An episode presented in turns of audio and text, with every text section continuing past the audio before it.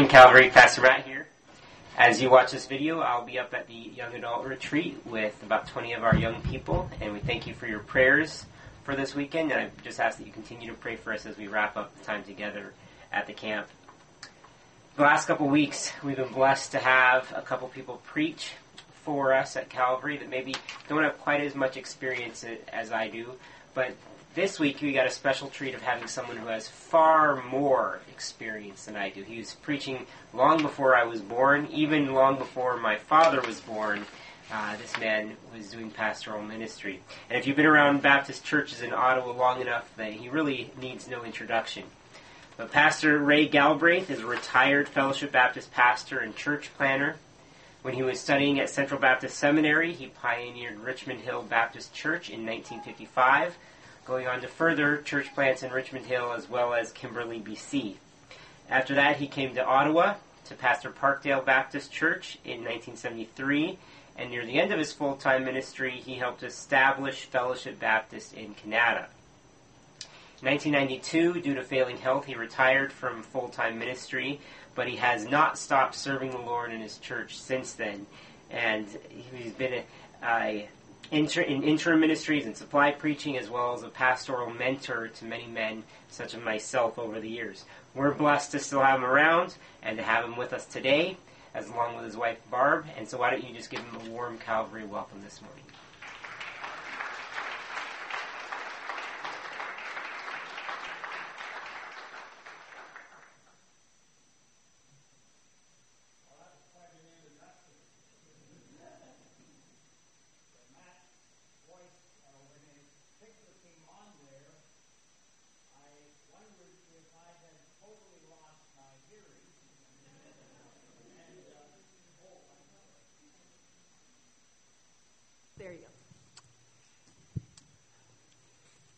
I could see his lips moving, and I thought uh, maybe my hearing has finally given out completely.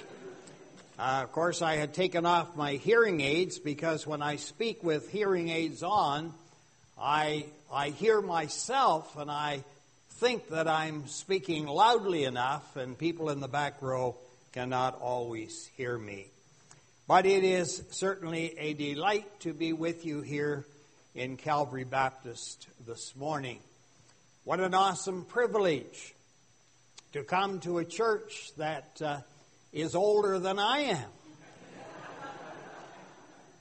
By that introduction, I thought uh, the people will be thinking the old guy is must be a hundred, but uh, actually I'm just a couple of months short of 85. And it has been my joy to be a Christian for 63 years. And uh, what an amazing journey it has been. As God laid his hand upon me as a 21 year old fellow and uh, brought me to conviction of my sin and convinced me that I needed a Savior. And I bowed that night after hearing the gospel of Jesus Christ and the text that the preacher used. Actually, he was a lay preacher, a real estate agent from Chicago, Illinois, preaching at a rally. And the text he used is Behold, now is the day of salvation. Behold, now is the accepted time. And the Spirit of God laid hold of my life and uh, convinced me of my sin and my need. And I remember bowing down, getting down on my knees in, uh, in the middle of the aisle, there in the old Grand Theatre in Galt, Ontario, now Cambridge, and just admitting my sin and calling upon Jesus Christ to come into my life and to be my Savior. Well, it's been a great ride ever since. And it's a great privilege to be here in this congregation that is about to celebrate its 100th anniversary. What a ministry you have had. And uh, as we uh, look at people that have come through this church, many look back to the time when in Calvary Baptist Church they heard the gospel and came to know Jesus Christ as their Lord and personal Savior. We're praying that your anniversary celebrations will be a great event. You are so fortunate to have uh, Pastor uh, Dr. Don Carson coming. I met Don when he was just a 16 year old boy. I was preaching in his father's church down in Drummondville, Quebec. And uh, I was showing a, a missionary uh, film that night. And as I was setting up the projector in the afternoon, about 4 o'clock in the afternoon, and uh, in walks this young lad, about 16 years of age. And uh, he was so interested in everything. He asked question after question. And I was impressed with the intelligence of that young man and his faith in Jesus Christ and his, his interest in missions, even then as a boy. And it has been my joy and privilege to uh, have acquaintance with Don over the years, and we look forward to him, his coming uh, here to Ottawa. Well, it's sermon time. And uh, Pastor Matt was telling me the other day that he usually preaches for anywhere around 45, sometimes 50 minutes. And I can never keep anyone awake for that long. But uh, Matt must be a great preacher. And uh, by the way, I just thank you, congregation, for your love and your support of that young pastor. Every report I hear out of this church is positive. Never heard a bad word about your pastor. Continue to pray for him and encourage him. And even if his sermons are long, that's okay. I heard of one fellow that uh, uh, went to a church where uh, he had a long winded preacher, and when the preacher would get up to speak, he pulled a little three by five card out of his pocket and uh, reached around. He had some Velcro in the back of it, and he put it on his shoulder. And uh, the writing on the card was, Now I lay me down to sleep.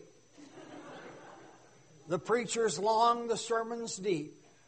If he should stop before I wake, just give my arm a little shake.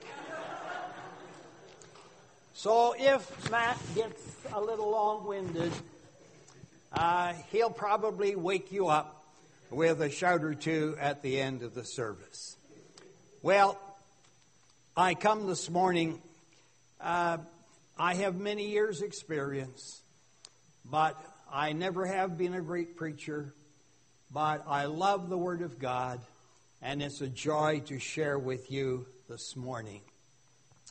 And for my text this morning, I'm going to take a compilation of several verses of Scripture which together express the here and now challenge to Christians in the 21st century.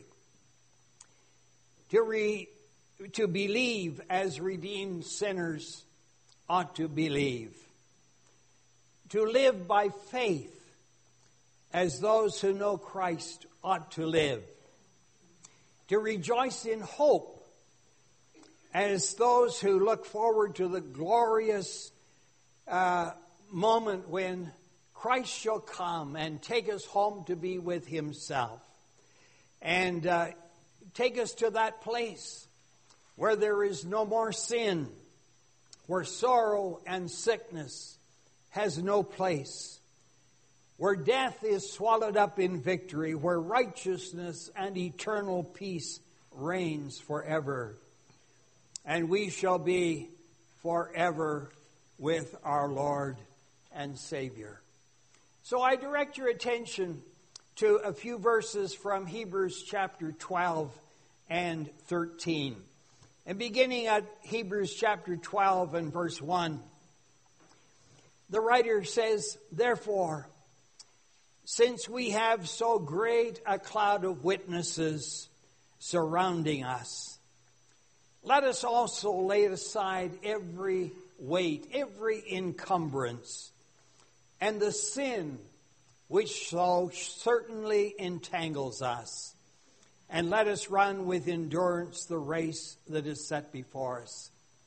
Looking unto Jesus, the author and perfecter of our faith, who for the joy that was set before him endured the cross, despising the shame, and is set down at the right hand of the throne of God. And in chapter 13 and verse 5, looking unto Jesus, the author and perfecter of our faith, he has promised, I will never leave thee nor forsake thee. And in verse 6, the Lord is my helper. I will not be afraid of what man shall do to me.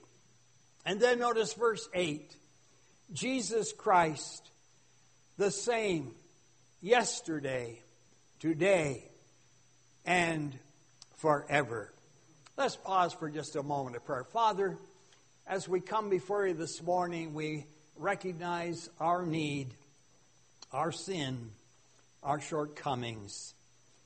But Lord, we come to you, the author and perfecter of our faith, the one who has promised to never leave us and never forsake us. So, Lord, we just cast our care upon you this morning and ask for your special blessing. Bless Pastor Matt. We thank you for his ministry. And Lord, bless him this morning as he shares with that group of young adults and seeks to encourage them to continue in their walk of faith and their labor of love for the Master. Lord, may this be a great weekend in the lives of many of those young people May there be those who will rededicate their lives to Jesus Christ today.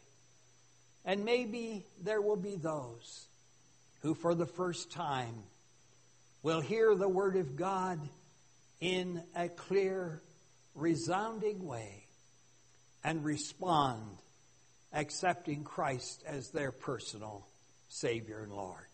So bless, we pray. In Jesus' name. Amen.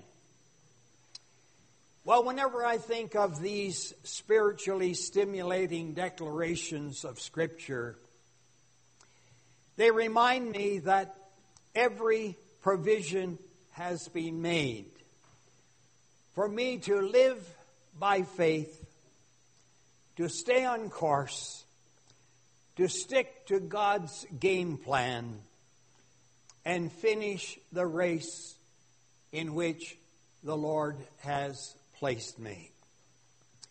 With my eyes firmly fixed on Jesus Christ, the changeless one. I can look to Christ and realize that my past, with its sin and shame, has all been taken care of at the cross. He is the same yesterday, and today and forever. He, the virgin born Son of God, who came into this world in the most lowly fashion, born of a virgin, laid in a manger.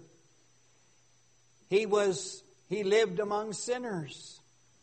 For 33 years he walked the dusty, sin corrupted paths of Galilee, reaching the lost, demonstrating the power of God, healing the sick, cleansing the lepers, giving sight to the blind, and even raising the dead to life. And then, as He loved us with an everlasting love, He gave His life for us on the cross of Calvary, shedding His precious blood that we might be cleansed from every sin and spot. And having risen from the dead on the third day, and showing himself alive by many infallible proofs. You remember he led the disciples out to the Mount of Olives, and as he commissioned them to take the gospel to the ends of the earth, he ascended up into heaven with the promise that he would one day come again. Before ascending to heaven, he said, I go to prepare a place for you. And if I go and prepare a place for you, I will come again and receive you unto myself, that where I am, there you may be also. You see, that's the everlasting, all sufficient Savior who has taken care of all our past. He died for our sin, and He rose again for our justification. And today we worship Him the same yesterday and today and forever.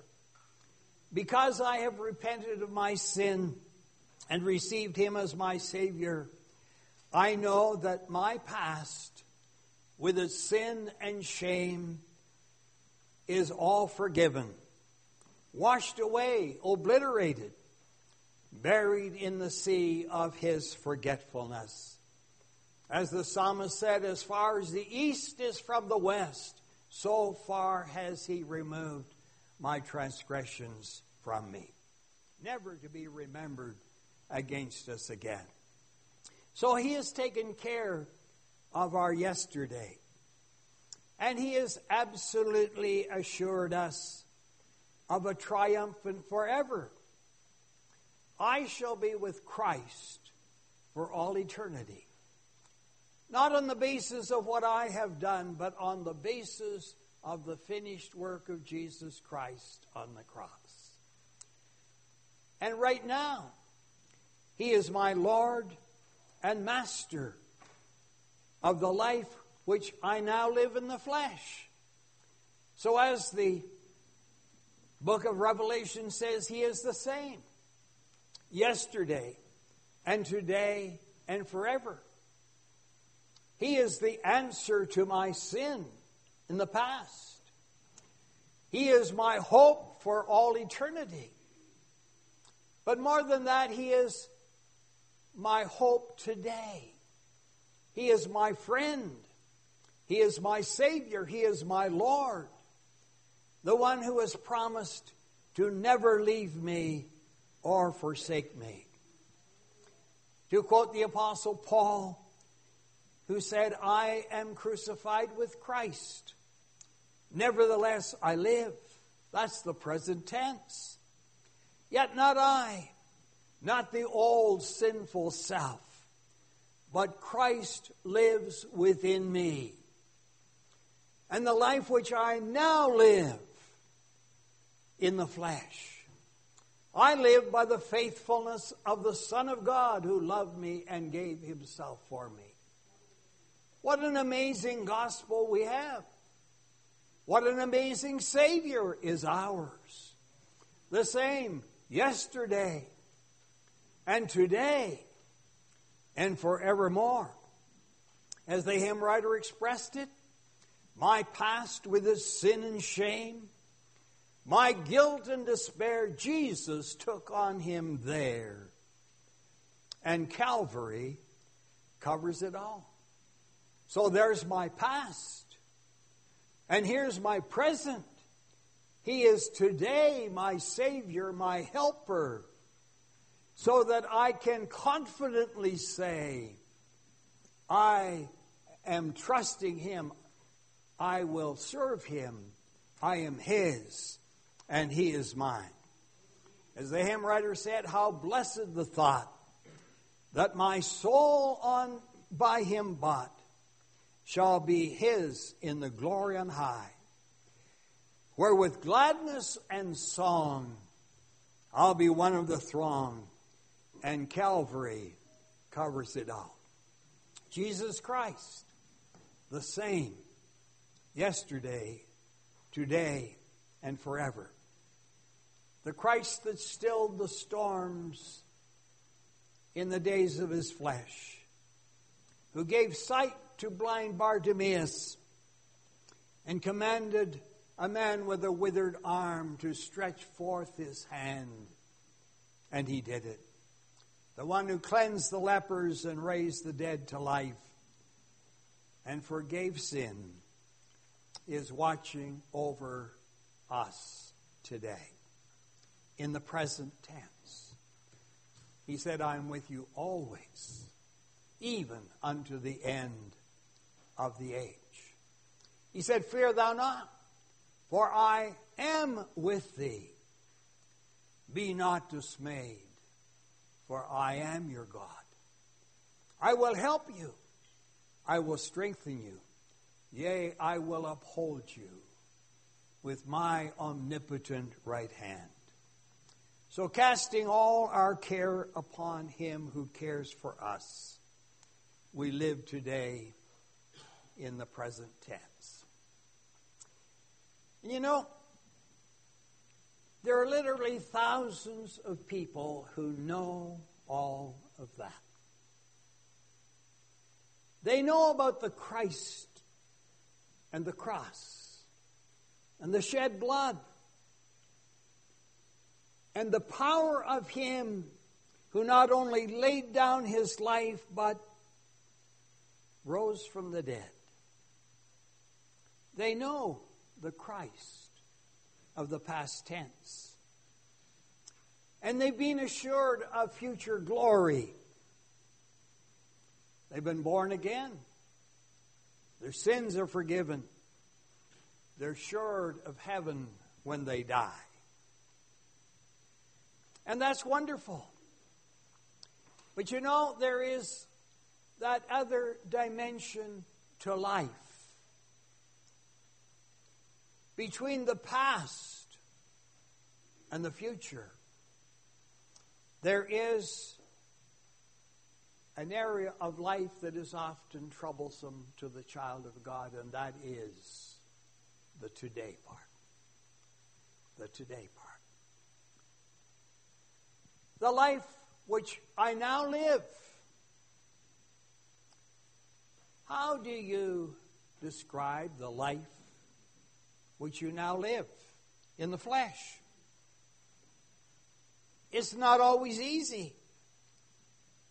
There are so many Christians who will get up and testify to the wonderful things that happened 20 years ago or 30 years ago or 10 years ago when they knelt down and received Christ as their Savior and they experienced the glow of new life in Christ. And they talk about the victories back then, how God delivered them from sin, from their sinful past and their sinful habits. And they look forward to that day when they die and they go to be with Christ. Or when the trumpet of the Lord will sound and Christ will come and we're caught up together with the resurrected saints to meet the Lord in the air. There's the past deliverance, and there's the future glory. But you know, often in the believer's life, there is a difficult today. And people who are Christians will ask the question today why do the righteous suffer? Why did my husband lose his job? Why did God allow my baby to be born deformed? Why has my son turned his back on God? Why did Alice Winnemer that sweet Christian. Fall and break some ribs and even broke a finger. Why do these things happen? Do you ever feel like that? Rejoicing in the past tense and rejoicing in the future? But today, You ask, why, Lord? I don't understand what's happening. You know something? This old 85 year old preacher can relate to that. I rejoice in what God did 63 years ago when He saved me. And I rejoice in the hope that is yet to come. But I often look at today and I see that sin is rampant in this world after the preaching of the gospel for 2,000 years. I see society calling good evil and evil good in the day in which we live. I see the government passing legislation to allow abortion on demand so that thousands upon thousands of unborn infants have their lives snuffed out before they take a breath of air.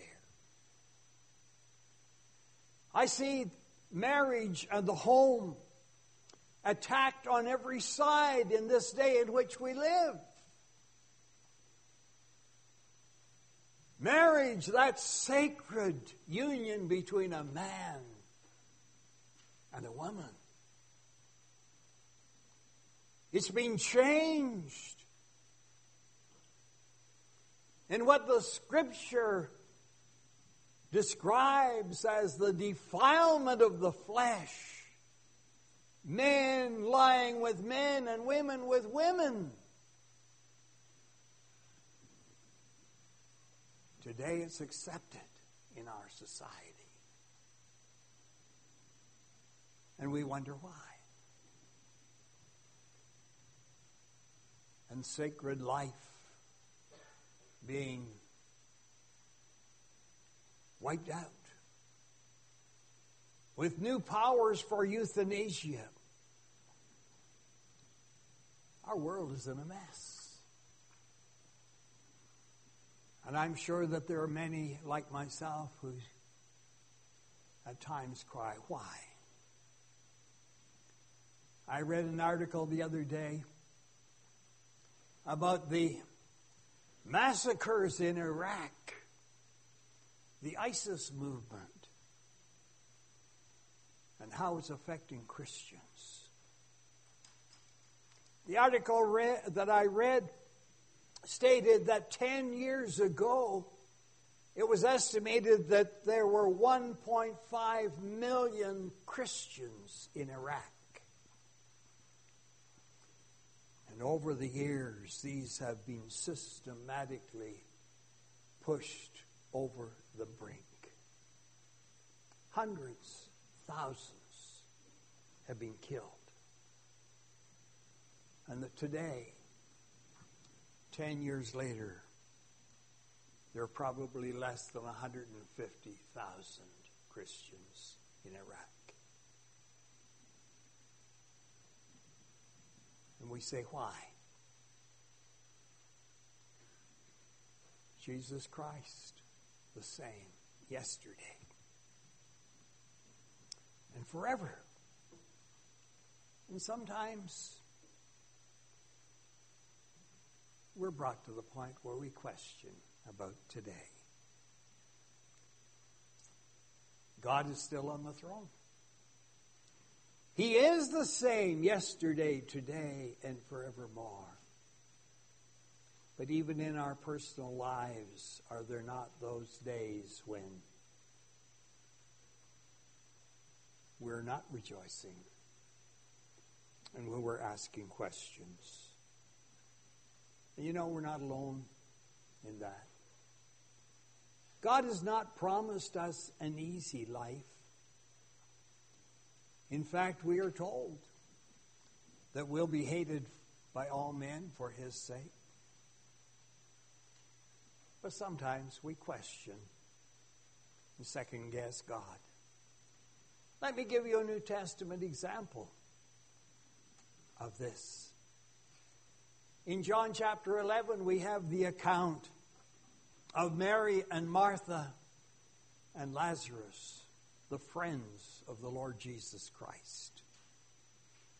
And probably of all Jesus' friends on earth in the days of his flesh, these would be counted among his dearest. In John chapter 11, we have the account of that day when Jesus was away from the Jerusalem Bethany area. And Lazarus, his friend, became ill.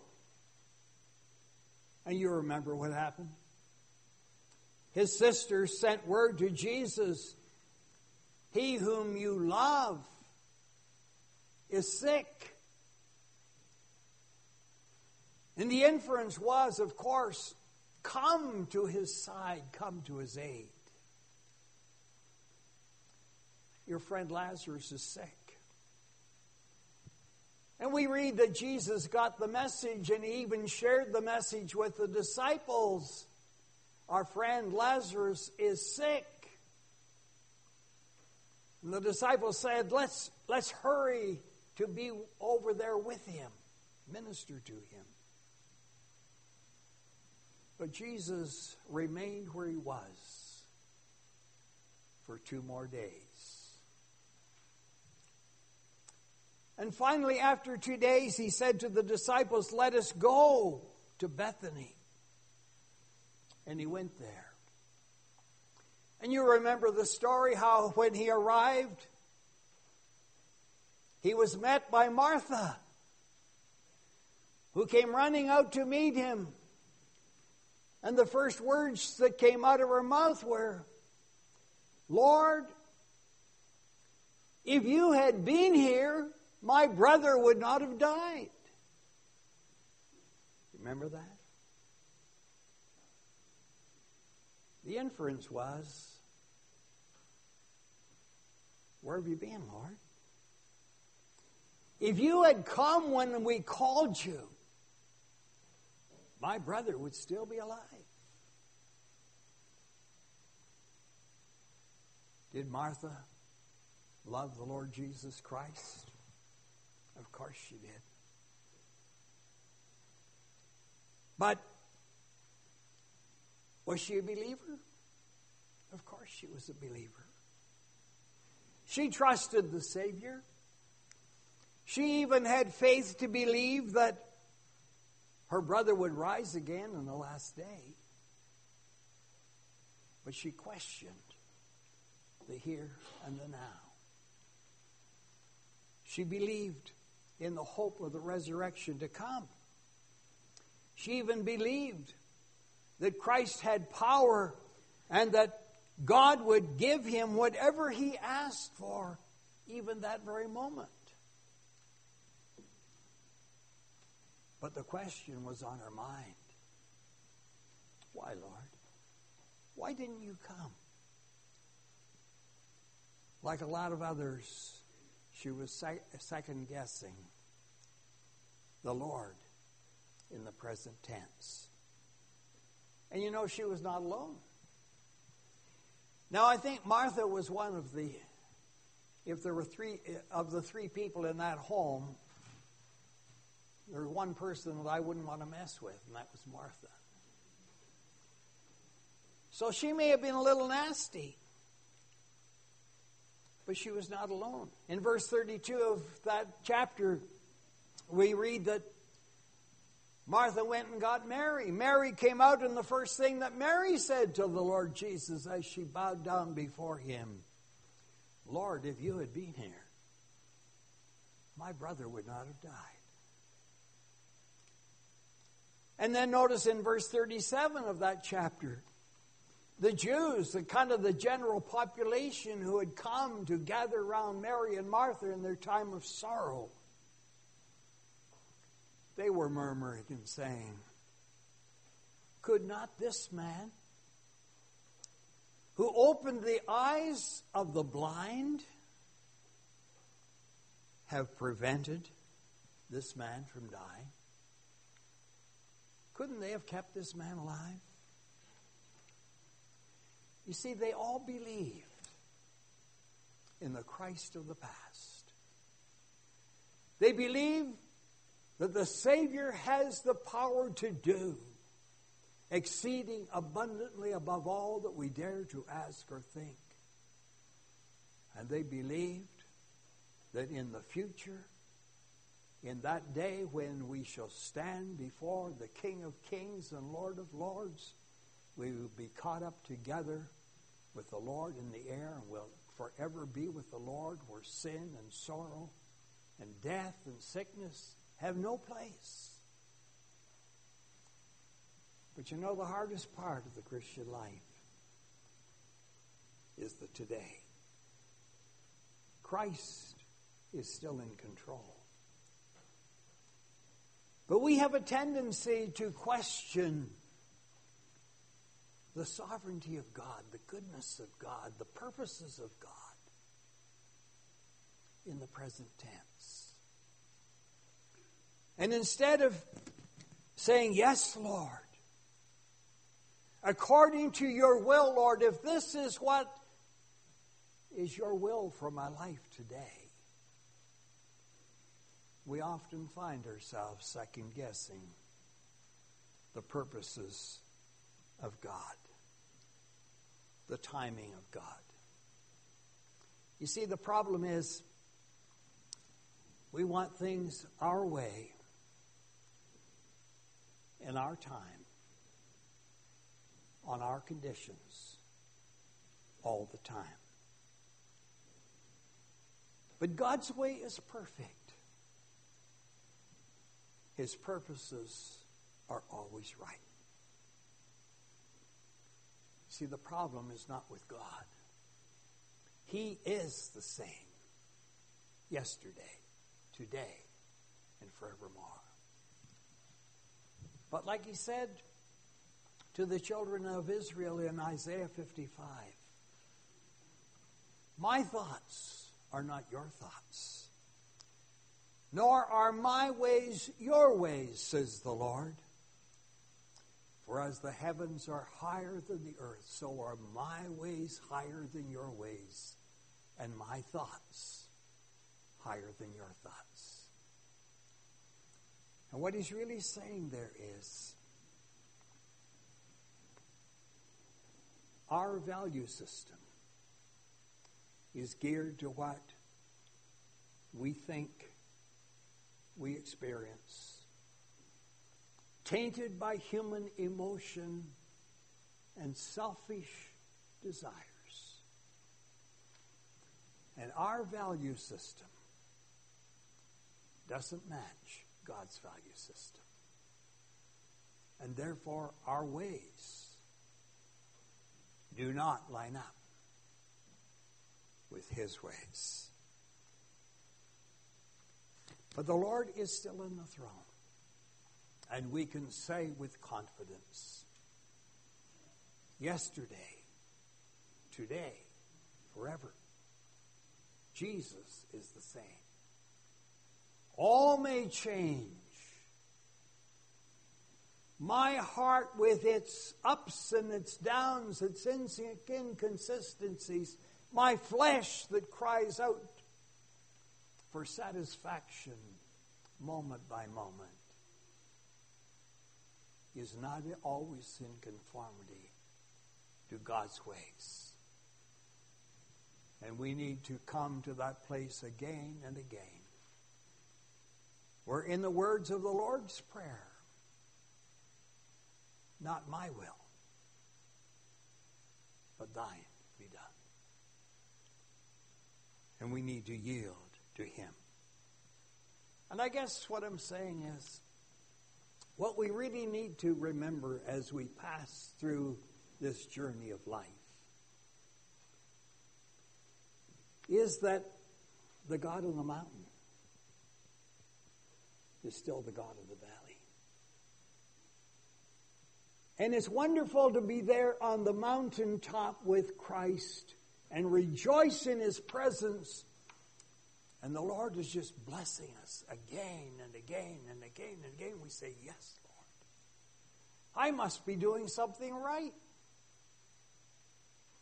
It's not necessarily that we're doing something right. We need to remember that God's ways and God's will is always right. And when trouble comes, and when we seem to have to wait for the blessing, wait for the answer to prayer, wait for an understanding of what's happening around us and we don't understand, we need to remember that God is in control.